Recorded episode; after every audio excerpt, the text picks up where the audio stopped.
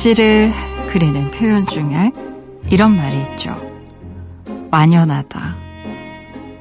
지금 내 눈에 보이듯 아주 뚜렷하고 선명함을 뜻하는 말입니다.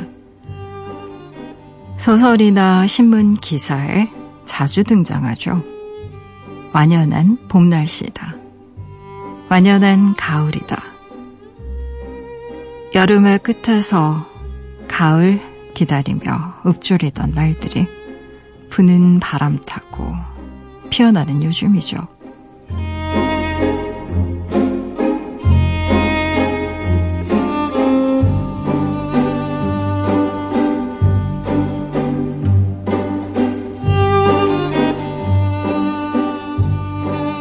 가을이에요.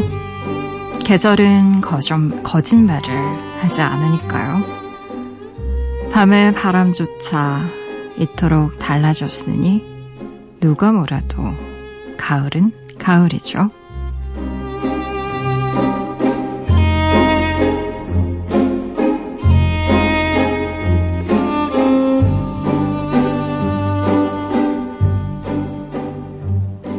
9월 5일 당신만을 위하는 시간. 여기는 라디오 디톡스 배경옥입니다.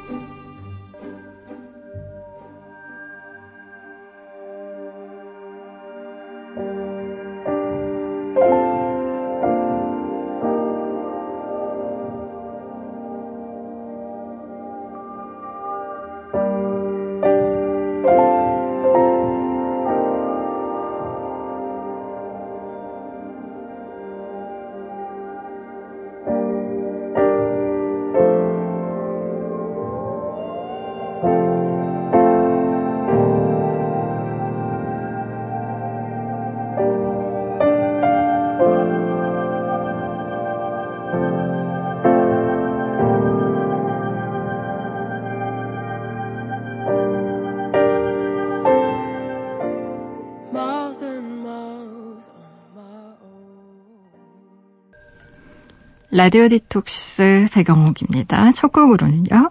London Grammar의 Truth Is a Beautiful Thing 같이 들으셨어요. 지난밤 그리고 어제 하루 잘 보내셨나요? 저는 라디오 디톡스의 DJ 소설가 배경옥입니다. 아, 그래요. 이제 하늘이 높아지고 있고요. 그리고 하늘 위에 구름을 보면 여름의 하늘과는 좀 사뭇 다른 느낌이 들어요. 음, 요즘에는 미세먼지도 별로 없었고, 또, 날이 물론 한낮에는 조금 덥긴 한데, 그래도 정말 우리가 겪었던 7, 8월의 그 더위에 비교하면 습도도 한결 낮아졌고, 그리고 또, 낮에 걸을 때도 이렇게 식은땀처럼 막 정말 베이듯이 나는 그런 땀은 안 나는 것 같더라고요. 음, 이제 가을이 조금씩 더 깊어 가고 있고 또 뭐 가을에 가을 장마가 올지도 모른다. 뭐 가을 태풍이 올지도 모른다. 뭐 이런 기상청 예보도 있고 하긴 하지만 그럼에도 불구하고 이제는 여름은 한풀 꺾인 것 같고요. 이제 가을의 느낌과 함께 뭐랄까 요맘때쯤 되면 참 마음이 스산해지는 것 같기도 해요. 아, 이제 9월이잖아. 그럼 올해 다 간 거 아니야? 라는 느낌이 들면서 슬슬 아, 내가 올해 생각했던 거 몇 개나 해냈지? 아, 올해 목표로 했던 거 얼마나 이룬 거지? 라는 생각 하게 되잖아요. 그쵸? 그래요. 여러분은 올해 2018년도에 계획하고 또 꿈꿨던 일들 중 어느 정도나 이루셨는지 좀 궁금하고요. 그래도 아직 3개월, 4개월 남았어요. 그러니까 어, 너무 좌절하지 말자고요. 우리 이제 잘 마무리해서 올해 또 보람차고 알찬 그런 한 해 되게 이제 9월부터 또 음, 해나가면 되지 않을까 싶기도 하고요. 참 좋은 날씨예요. 뭐 산책을 하기에도 그렇고 사실 여행 다니기에도 참 좋은 날씨인데 많이 돌아다니세요. 라디오 디톡스 배경옥입니다. 짧은 건 50원, 긴 문자와 사진 첨부 문자는요. 100원이 추가되는 샵 8001번으로 말 걸어주시겠어요? 무료인 미니, 미니 어플러도 참여 가능합니다. 다시 듣기와 팟캐스트로도요. 언제든지 함께 하실 수 있어요. 내가 내 곁에 있을게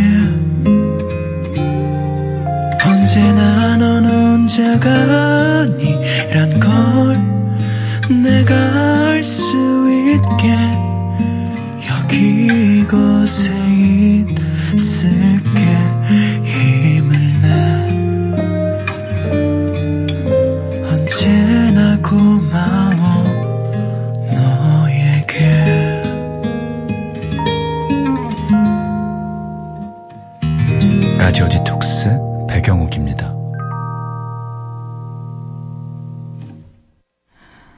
라디오 디톡스 배경옥입니다. 함께하고 계시고요.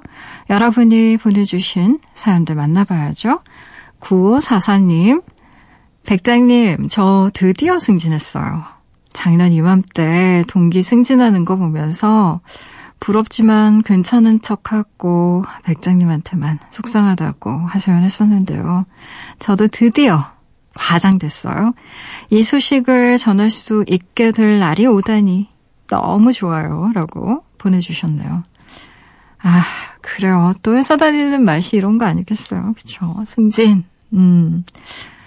뭐, 밖에서 보면, 아이, 뭐 승진이 그렇게 대단해? 라고 얘기할 수도 있겠지만, 또, 회사라는 딱 조직 안에 들어가 있으면, 그렇잖아요. 남들 다 하고, 어, 심지어 동기, 나랑 똑같게 들어온 동기가 막 승진하고 그런 거 보면, 내가 딱히 그렇게 승진 욕심 있었던 사람은 아니지만, 그럼에도 불구하고, 어, 뭐지?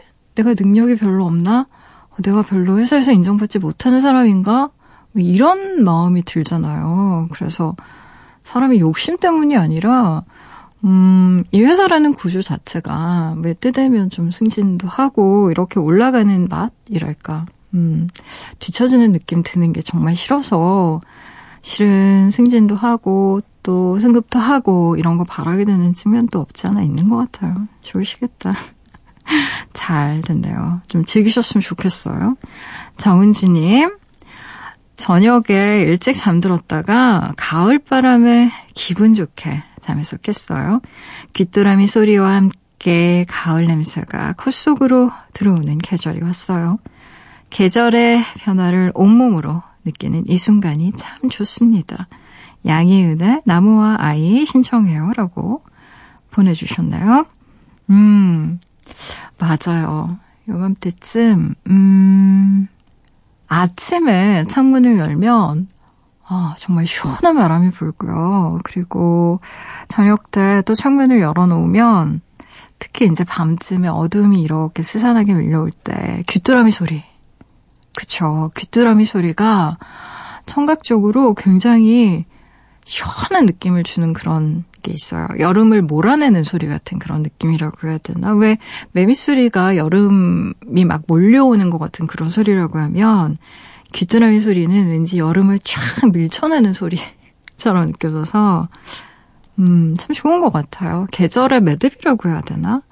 어, 이제 늦 여름에서 초가을로 넘어갈 때, 어, 거리를 이렇게 문득 걷다가 혹은 숲속을 이렇게 문득 걷다가 바람에 와닿는 그런 느낌이 아, 계절이 이제 지나가는구나라는 느낌이 들 때가 있거든요. 근데 저는 그 순간이 그렇게 좋더라고요.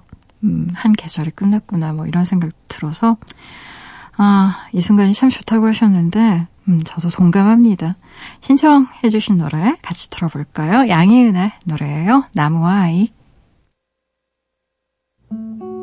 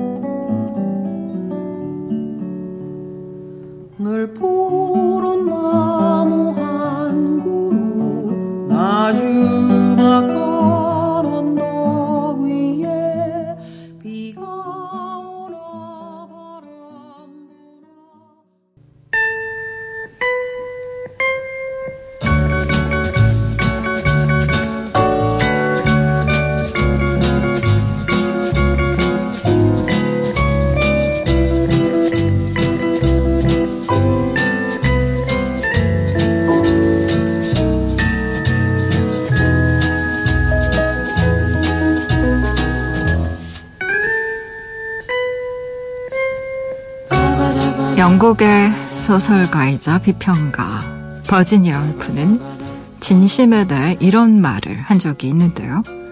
자신에 관해 솔직히 이야기하지 않으면 다른 사람에 대해서도 솔직히 이야기할 수 없다. 그녀는 그를 통해 어떤 진심을 전하고 싶었을까요? 귀로 즐기는 영화 이야기 신의 디톡스 이다희 기자와 함께 할게요.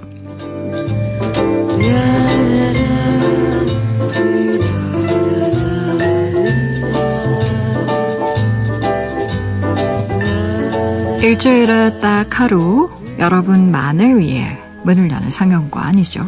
시네 디톡스 영화 전문 기자 시네 21의 이다혜 기자님 어서 오세요. 안녕하세요. 음, 어 9월이에요. 네, 음, 살 것 같죠 조금. 네. 음. 아니에요. 한 해가 다 가고 있는 것 같아요, 이제. 아니 그러니까 이제 안좀 남았어. 있으면 추석이잖아. 네. 갑자기 왜 말을 놓으시는 거예요? 추석이 추석이야라고. 우리 그렇게 가까운 사이 아니잖아요.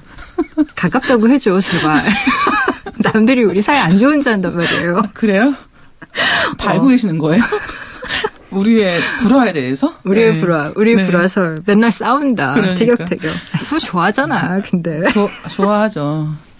저 너무 좋아해서. 고백하는- 네. 그래. 근데, 어, 네. 정말 추석이 금방이잖아요. 근데 아 진짜 어떻게 하면 좋아? 이제 네, 추석 그러면 지나면 추석 때까지는 또 추석에 네. 며칠 쉬는 것 때문에 아마 다 이 방송 들으시는 모든 분들이 땡겨서 그냥 땡겨서 일을 해야 돼요. 빨리빨리. 어. 맞아. 그때 처리를 못하는 것들을 음. 빨리 일을 해놔야 되고 그러면 이제 그 추석이 지나면 갑자기 10월이 돼 있는 거죠.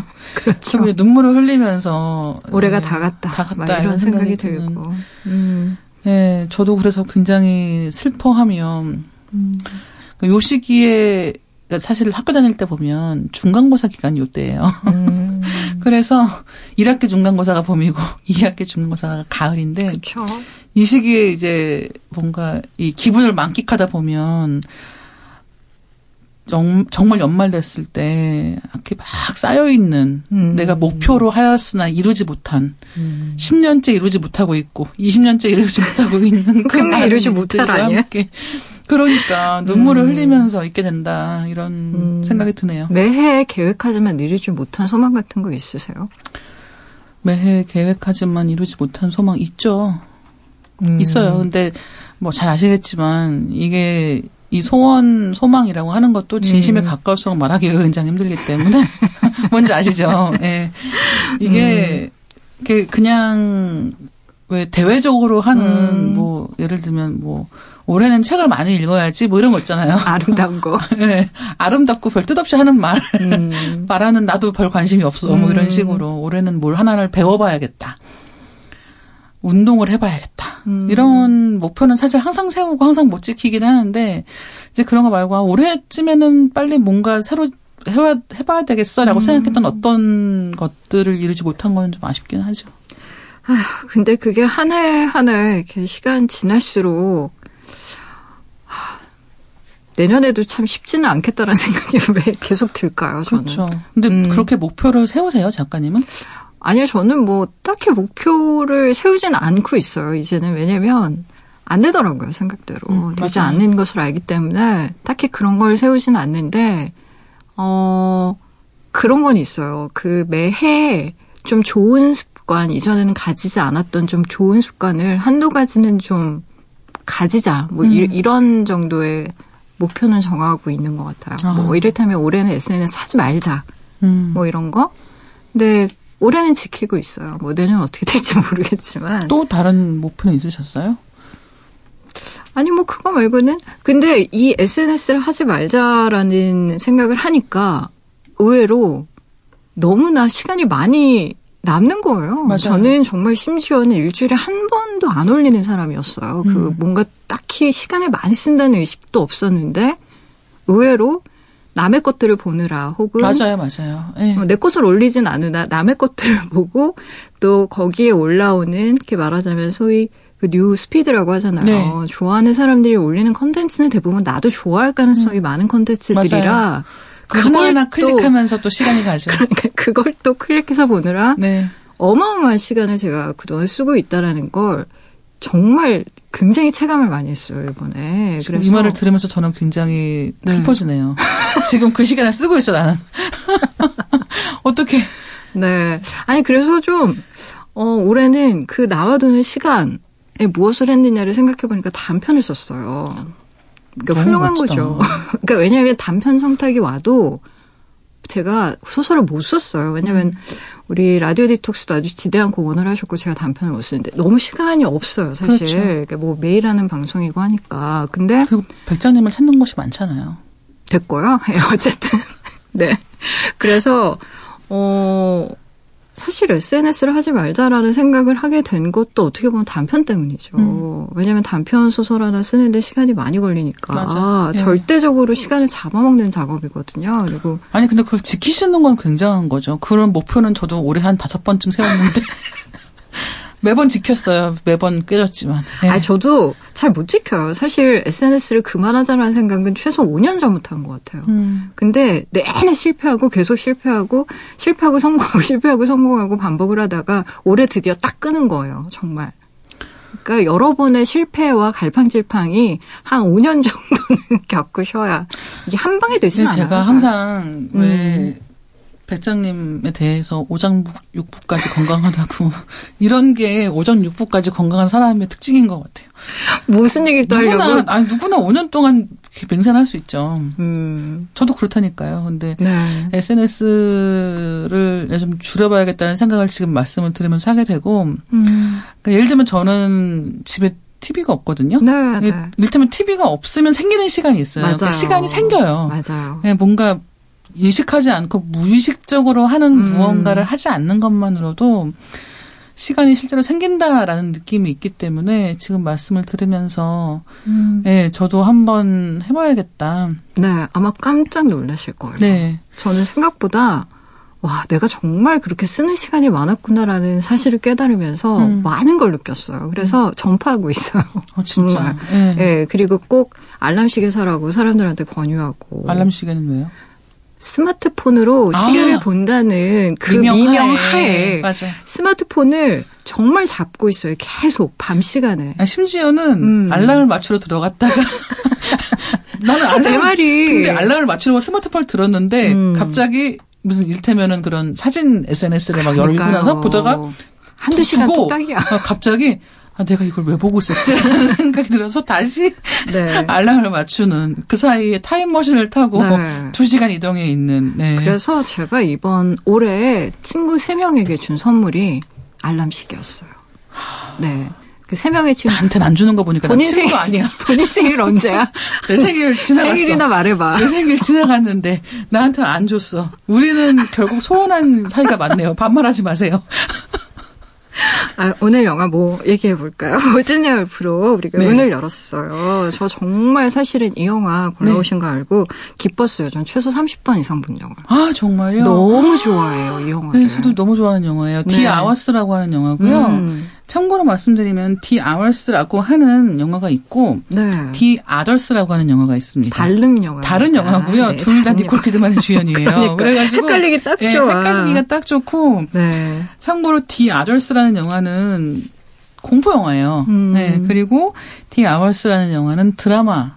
음. 뭐 장르로 따지자면 드라마가 될 것이고 제가 이 영화를 이제 처음 이제 개봉했을 때 극장에서 봤는데 어 시사회 중에서 일테면 보통 평일 낮에 하는 네. 낮에 뭐 2시, 4시 이렇게 시간이 음. 보통 있는데 그렇게 하는 기자 시사회 말고 네. 이제 일반 시사라고 해서 보통 이제 관객분들 초반에 이 영화에 대한 반응이 어떤지를 음. 보려고 이제 일반 관객분들을 초청하는 시사회가 있습니다. 그런 시사의 경우는 이제 관객분들이 뭐 학교나 회사 끝나고 올 수 있는 한 8시 이런 타이밍에 시작하는 영화 이제 스케줄로 일정을 잡는 거예요. 그래서 그렇게 일반 시사로 가서 보게 된 거죠. 이 얘기를 하는 이유는 뭐냐면 음. 기자 시사하고 일반 시사가 분위기가 약간 다릅니다. 그쵸. 예, 달라요. 네. 여러 가지가 다른데 음. 일단은 기자 시사에 온 사람들은 이걸로 뭔가를 해야 되잖아요. 기사 다 기사 쓰려고. 오는 거니까 그쵸. 영화가 재미없다고 해서 중간에 음. 나가기 힘듭니다. 맞아요. 당연한 얘기겠지만 음, 음. 끝까지 다 봐야 되고 근데 기자들은 뭐가 문제인지 모르겠지만 코미디 영화에 유독 냉소적이에요. 맞아. 그래서 코미디 영화인데 음. 객석이 조용할 때가 되게 많아서 뭐 농담 중에는 이 음. 기자 시사에 터졌다. 예, 이를테면 장항준 감독의 라이터를 켜라 같은 경우도 약간 음. 그런 영화 중에 한 편이었는데 이제 기자 시사인데 막 많이 울었거나 음. 많이 웃었거나 그런 경우는 아 이건 진짜 잘 되겠다라고 가늠할 음. 정도로 반응이 좀 냉소적이에요. 네. 그 반응이 없어요. 없어요. 무표정. 네, 네, 무표정으로 그냥 앉아서 네. 그러니까 나는 뭘 잘 무슨 죄를 지어서 내가 여기 와 있나 그렇죠. 같은 느낌이 들게 되는데 그렇죠. 음. 이제 그런 경우보다는 일반 시사는 바- 음. 반응이 또 훨씬 좋아요. 그러니까 음. 일반 우리가 돈 내고 가서 보는 것보다 관객 반응이 좋습니다. 왜 네. 그러냐면 아마도 이제 공짜로 보는 거기 때문에 그렇죠. 더 편한 마음이라는 음. 생각이 약간 들기도 해요. 일단 우리가 돈 내고 보는 영화의 경우는 돈과 시간을 썼기 때문에 영화에 대한 평가가 약간 가혹해지는 음. 경향이 있는데 이제 그렇지 않기 때문에 이제 시간만 들이면 되는 경우기 때문에 좀 더 반응이 좋은가라는 얘기를 할 때가 있거든요. 근데 제가 이제 일반 시사로 영화를 보러 갔는데 음. 일반 시사에서 저는 그렇게 많은 관객이 중간에 나가는 걸 본 적이 없어요.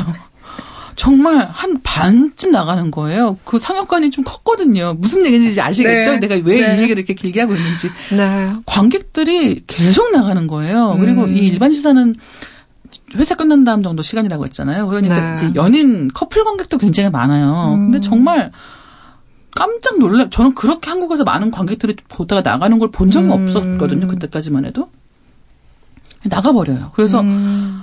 왜 이러지라는 생각이 들 정도였고 이제 영화를 보는데 저는 너무 좋았거든요.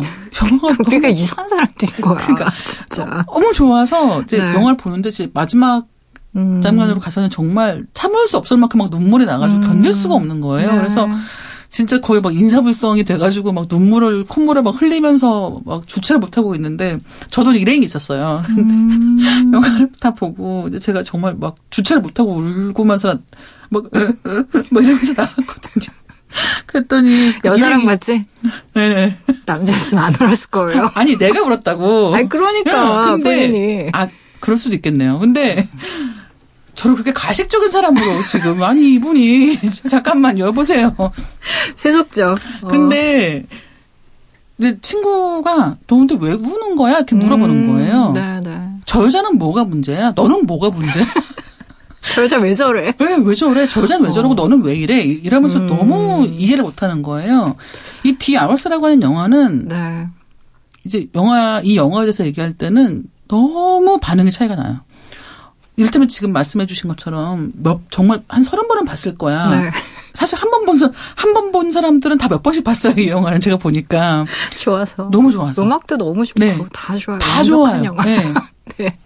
캐스팅도 좋고, 아 너무 배우들. 연기도 좋고, 네. 뭐, 모든 게 다 너무 적재적소에 모든 게 있는 영화거든요. 그래서 네. 정말 좋아하는데, 음.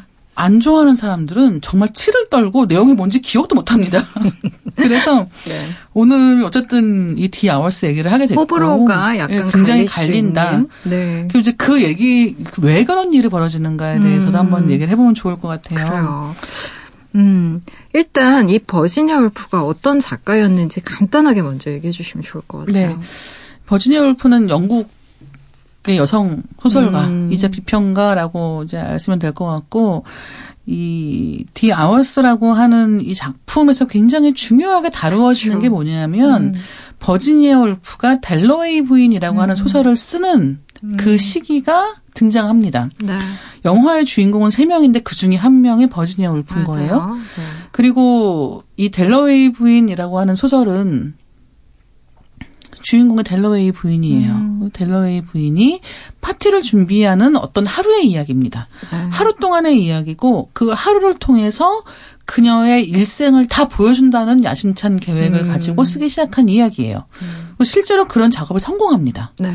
예, 그래서 뭐 델러웨이 부인 말고도 뭐 등대로라고 하는 책도 있고 소설은 아닙니다만 자기만의 방이라고 해서 음. 이제 이런 페미니즘 관련해서는 그쵸. 고전 중에 한 작품으로 음. 여겨지는 이런 글도 썼는데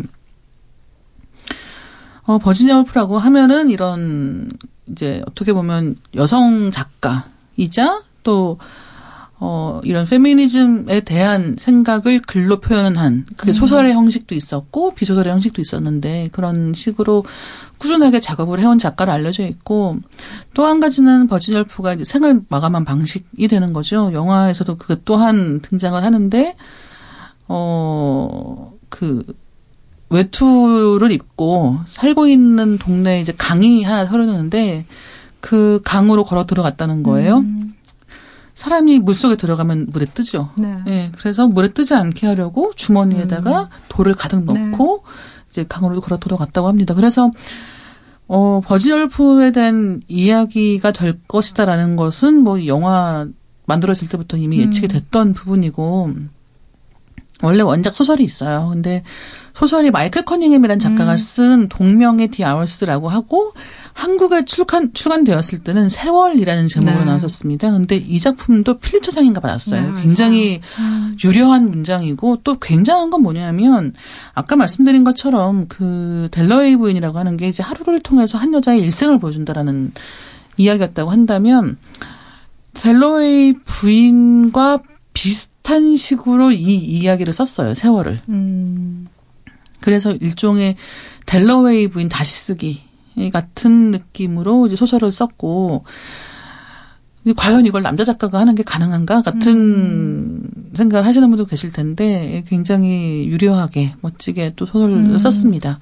그걸 영화를 한 게 오늘 이야기하는 디 아워스라는 영화고 시간대가 셋이 나와요. 근데 그 중에 이제 1923년도에 버지니얼프로 나오는 게 니콜 키드먼이고 니콜 키드먼은 이 영화로 아카데미 여우주연상을 받았습니다. 그렇죠. 음. 어, 이 세 명의 여자 이야기를 일단 들어보시기 전에 이 음악을 들으면 영화의 분위기가 굉장히 잔잔하게 다 몸에 스며들 것 같아요. The Hours OST 중에서 The Hours 듣고 오실게요.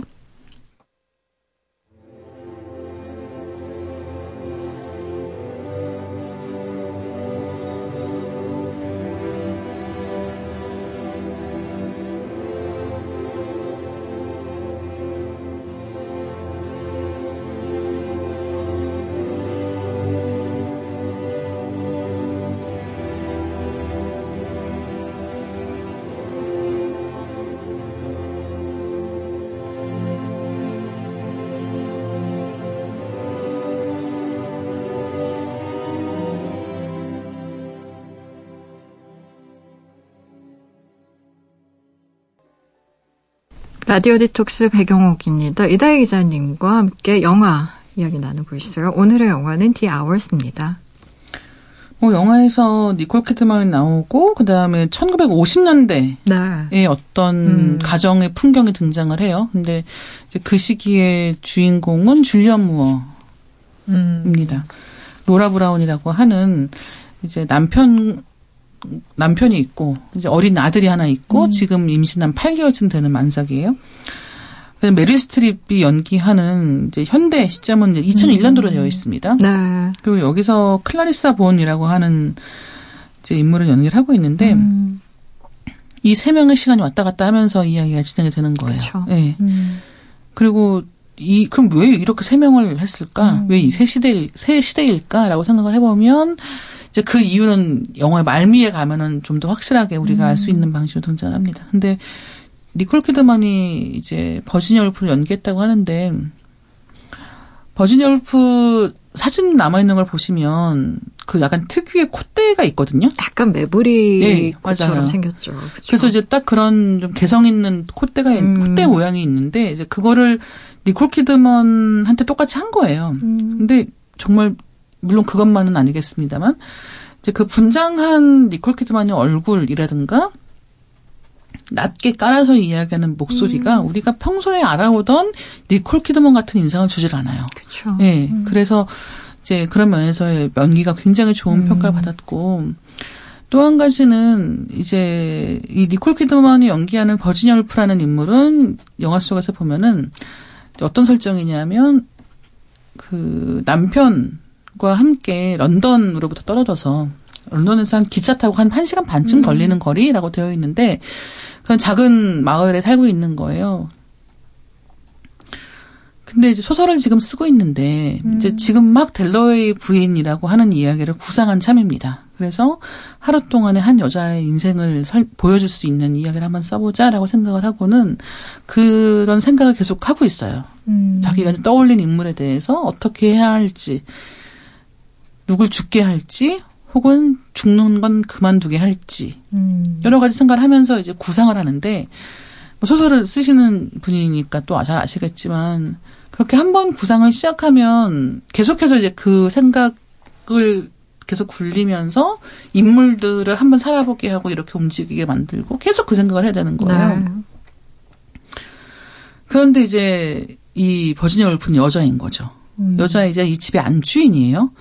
그러니까 일테면 손님이 오면 뭐 집안일도 거들고 그러기를 집안 모두가 기대하고 있는 거예요. 음. 그래서 영화 속에서 그 집에 일하는 이제 하녀가 두 명이 있는데 그 하녀들이 그 버지니아 울프에 대한 불만이 굉장합니다. 네. 예. 그래서 안, 안 듣는 곳에서 막 욕도 하고 흉내도 내고 막 그러는 거예요.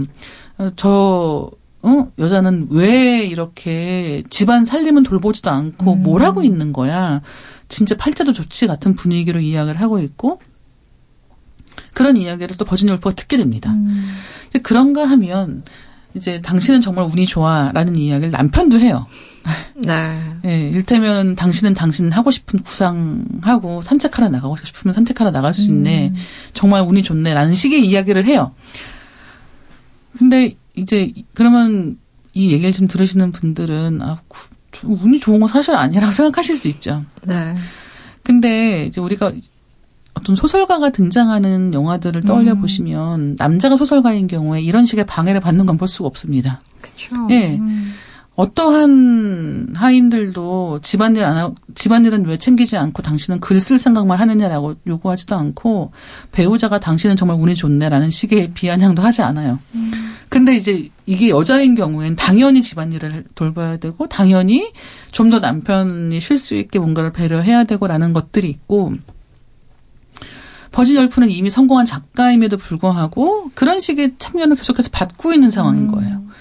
그리고 거기에 대해서 뭐라고 응대를 하지 않습니다. 그런가 하면 이제 50년대로 갔을 때, 그, 줄리언 무어가 연기한 로라 브라운이라고 하는 여성은 어떤 상황이냐면, 남들이 볼 때는 이상적인 가정의 주부인 거예요. 그러니까 남편은 성실한 남편이 있고, 이제 큰 아이는 아들을 낳았는데, 아들은 엄마를 너무 좋아해요. 그리고 자기 뱃속에는 이제 둘째가 있는 거죠.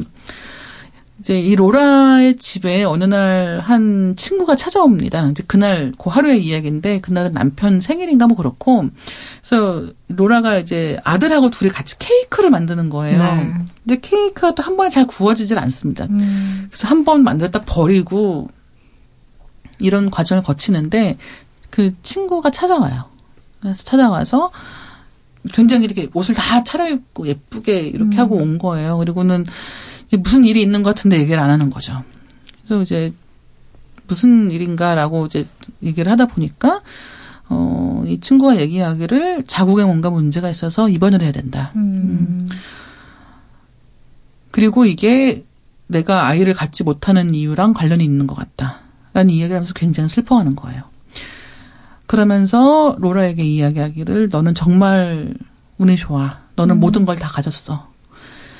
근데 사실은 이렇게 얘기하는 이 친구의 말로 남편하고 사이가 굉장히 좋아요. 자기가 인생을 남들이 볼 때는 하나도 부족할 게 없는 인생을 살고 있어요. 하지만 나는 아이를 낳지 못하고 그것으로 이미 실패한 여자라고 생각을 하게 되는 거예요. 심지어는 아이를 갖지 못하는 거에 더해서 이제 자궁 관련해서 뭔가 문제가 있고 병원에 가게 되고 이제 난 완전히 아이를 가질 수 없게 될 것이고에 대해서 너무나 심각한 이제 슬픔과 공포 같은 것을 직면하고 있는 상황인 거죠. 그 그녀는 계속해서 줄리언 모어의 그 로라에게 너는 너무 운이 좋아. 너는 완벽한 모든 걸 다 가졌어라고 얘기하는 거예요.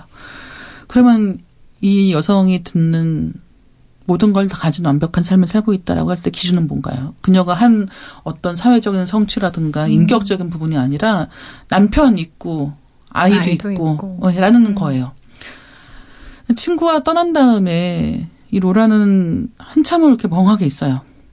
그러다가 화장실에 가서 이제 이런 뭐 미국이나 영미권 국가에서 보면은 그 약을 보관하는 곳이 화장실입니다. 네. 화장실에 우리 보통 수건 같은 거 넣는 음. 작은 그런 찬장 같은 게 있으면 거- 그 안에다가 약을 보관하는 거예요.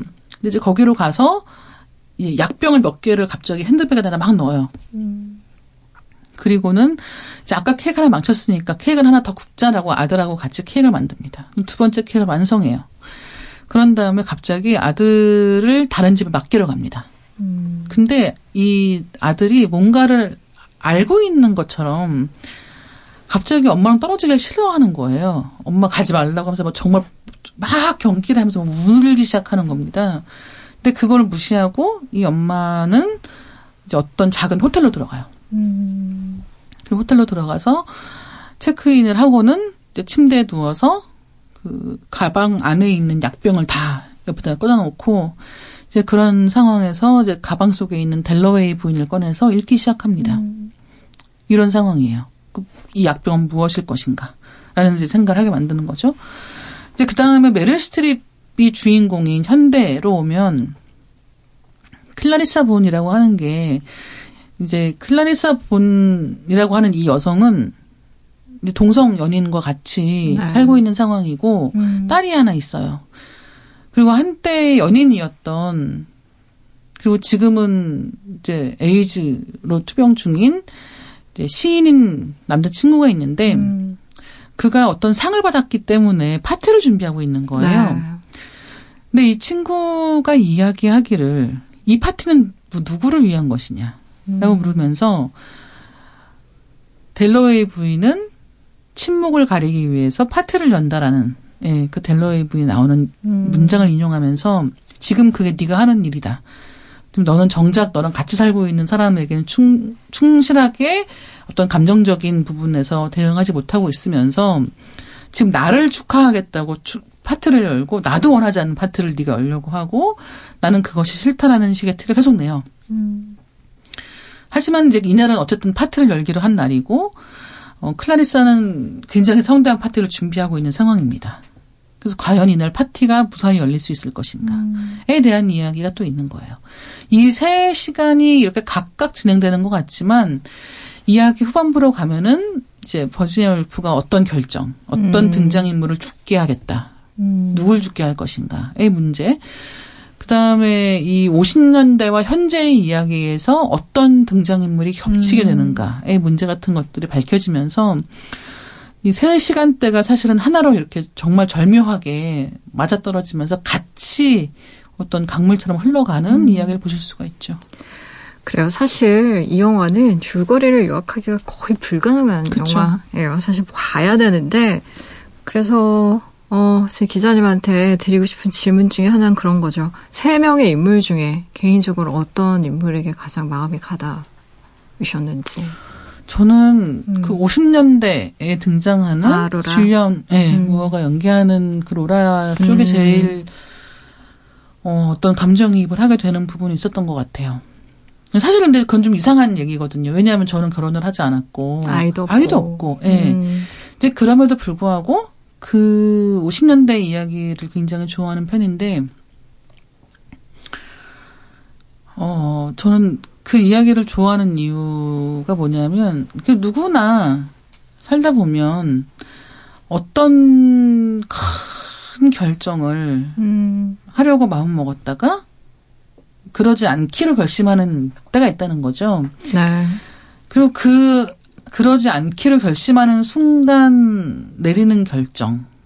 그건 음. 무엇인가? 영화제 후반부에 가면 나는 죽음이 아니라 삶을 선택했다라는 음. 표현이 등장하는데 사실 그 문자 그대로의 이야기거든요. 영화를 보시면. 근데 이를테면 그런 결정을 내리는 순간을 영화가 표현하는 방식을 제가 굉장히 좋아하는 것 같아요. 영화를 보시면 그 침대에 누워 혼자 이렇게 누워 있는 로라가 있고 갑자기 그 침대 밑에서부터 물이 확 차오릅니다. 음. 근데 그 물이 그냥 그냥 물이 아니고 왜 강물 같은 거 보시면 그 안에 이렇게 풀 같은 게 있잖아요. 그래서 네. 이렇게 녹색으로 이렇게 막 뭐가 떠 있는 것 같은 음. 물이 순간 그 줄리안 무어가 있는 침대를 완전히 다 뒤덮습니다. 그래서 물에 완전히 빠졌다가 다시 깨어나는 식의 음. 연출이 있는데 그 연출이 너무 절묘한 거죠. 그럼 그 물은 어디서 온 물일까? 음. 라고 생각했을 때 사실은 그거는 버지니아 울프가 빠져 빠져서 결국은 죽은 그 강물입니다. 네. 그럼 왜 그녀는 그 강물에 빠지게 되어 있었을까? 음. 라고 했을 때 그것은 이제 버지니아 울프가 나는 내가 누굴 죽게 할 것인가를 결정하는 순간과 관련이 있다는 거예요. 소설 속 인물이라고 생각하시면 쉬울 거예요. 그렇죠. 예. 그래서 이제 그런 연출이 되고 이제 그 순간에 결국은 어떤 결정을 내리게 되는 건데 저 는 그런 대목에서 제가 가장 많이 공감을 했던 것 같아요. 음. 그러니까 일테면 그 죽음과 삶의 문제에서 결국 삶을 선택한다는 그 순간에 음. 대해서 더 많이 생각을 했던 것 같고, 네. 혹시 작가님은 누구한테 제일 감정이입을 하셨나요? 어, 저도 마찬가지로 로라에게 네. 되게 신기한 일이라니까요. 가장 사실은 언뜻 생각하면 버지니아 네. 울프한테 감정이입을 하셨을 것 음. 같은데. 아니에요. 그 선택에 대해서 생각을 많이 했죠. 이 여자가 어, 살기 위해서 한 선택이라는 게 그리고 또 우리가 흔히 말하는 진실이라는 게 사실 음, 굉장히 잔인할 때가 많잖아요. 그래서 받아들이기 쉬운 방식으로 이야기를 하다 보면 사실 그 어, 본질을 놓치는 경우도 많고 근데 영화가 말하는 어떤 그 진실의 측면이 저도 되게 마음에 와닿았던 것 같아요. 그리고 아, 아마 아이가 없어서 더 그게 마음에 와닿았던 그럴 것 같아요. 아이를 같아요. 낳았던 분들이 그 선택을 하고 나서 이후에 느꼈던 음. 어떤 내 삶이 이제 돌이킬 수가 없는 거구나라는 걸 이제 느꼈을 때 약간 두려움과 불안에 대한 이야기를 제가 사실 많이 들었었거든요. 음. 선배들한테. 그래서 아마 그게 어, 공감이 가는 측면이 있었던 것 같고 제가 당시에 논문을 쓰고 있었어요. 이 영화를 막 한참. 아. 왜냐하면 이걸 30번, 40번 봤다는 이유는 아마 100번 정도 봤을 거예요. 쓰면서 계속 이 영화를 틀어놨었습니다. 아. 그게 저한테 도움이 좀 많이 됐어요. 실질적으로 영화가 주는 어떤 분위기나 그 환기가 그래서 계속 논문을 쓰는 그 몇 달 동안 영화를 계속 베이스로 깔아놓고 썼기 때문에 그래서 어떤 면에서는 제가 이 영화를 만든 사람도 아니고 이 소설의 원작자도 아니지만 그 이 영화 속에 일정 시절을 좀 살아낸 것 같은 그런 음. 기분이 있어요. 근데 사람마다 좀 그런 영화들이 한 편씩은 있는 것 같고. 그렇죠. 음, 그래요. 이다혜 기자님과 함께한 시네 디톡스 이제 슬슬 인사 나눠야 되는데요. 참 이 영화 누구에게 추천해야 할까요? 어떤 날 봐야 되지? 너무 조심스러워요, 사실은. 네, 이게 약간 네. 호불호가 갈릴 수 있는 영화라서. 그렇죠. 그리고 어 언뜻 생각하면 음. 이 주인공들과 비슷한 심리 상태일 때 보면 좋을 것 같지만 그러기엔 너무 위험할 것 예, 같은데요. 그러니까 예, 네. 오히려 그렇게 되는 경우는 음. 저는 이 영화 이야기가 나의 이야기 같다라는 쪽에 너무 이 빠지기 시작하면 음. 오히려 힘들 것 같다는 생각이 좀 있고 그래서 저는 일단 이 버지니아 울프라고 하는 작가 최근에도 굉장히 널리 읽히고 있는 작가이기 네, 때문에 맞아요. 예, 이 작가에 대한 관심이 있으신 분이라면 음. 혹은 뭐 페미니즘과 관련된 네. 이야기에 관심이 있으신 음. 분이라면 한번 보시면 좋을 것 같고 어 여성의 삶에 대해서 굉장히 쉽게 넌 되게 좋겠다. 넌 음. 다 모든 걸 다 갖고 있구나 같은 식의 이야기 하거든요. 근데 네. 우리가 남성에 대해서는 그렇게 얘기하지 않는 것들에 대해서 그런 식의 평가를 해요. 음. 일테면 노력해서 얻은 어떤 사회적 성취 같은 것보다 훨씬 더 중요하다고 생각하는 게 여성들의 경우에는 음. 어떻게 이 가정을 잘 이루고 가꾸었는가랑 집중이 되어 있는 경우가 많거든요. 심지어 뭐 예쁜 외모라든지. 맞아요. 사실 네. 타고나는 것들이 더 큰데. 그렇죠. 네. 네, 그래서 그런 것들이 주는 갑갑함이라는 음. 게 무엇인가. 예를 들어서 영화를 보고 이해 이게 저 사람들은 뭐가 문제야라고 생각하는 일이 왜 음. 발생할까라고 생각을 해보면 바로 그런 부분이라는 거죠. 음. 그러니까 결국은 이 영화에 대해서 어떻게 이해하는가라고 하는 것은 저는 여성의 삶에 대해서 얼마나 예, 그 입장에서 생각해 보는가랑 관련이 있는 게 아닐까라고 음. 생각해 본 적이 있는 것 같아요. 그래요. 버지니아 울프나 페미니즘에 관심 있으신 분들은 영화 보면 참 좋을 것 같아요. 네. 굉장히 많은 부분의 이해와 많은 부분의 공감 이 올 수 있는 그래서 펑펑 울 수도 있는 그런 네. 영화라고 생각합니다. 오늘 나와주셔서 정말 감사하고요. 니콜 키드먼과 로비 윌리엄스가 함께 부른 Something Stupid 들으면서요. 기자님과는 인사 나누도록 할게요. 조심히 가세요. 네, 감사합니다. 디톡스도 여기서 문 함께 닫을게요. 지금까지 라디오 디톡스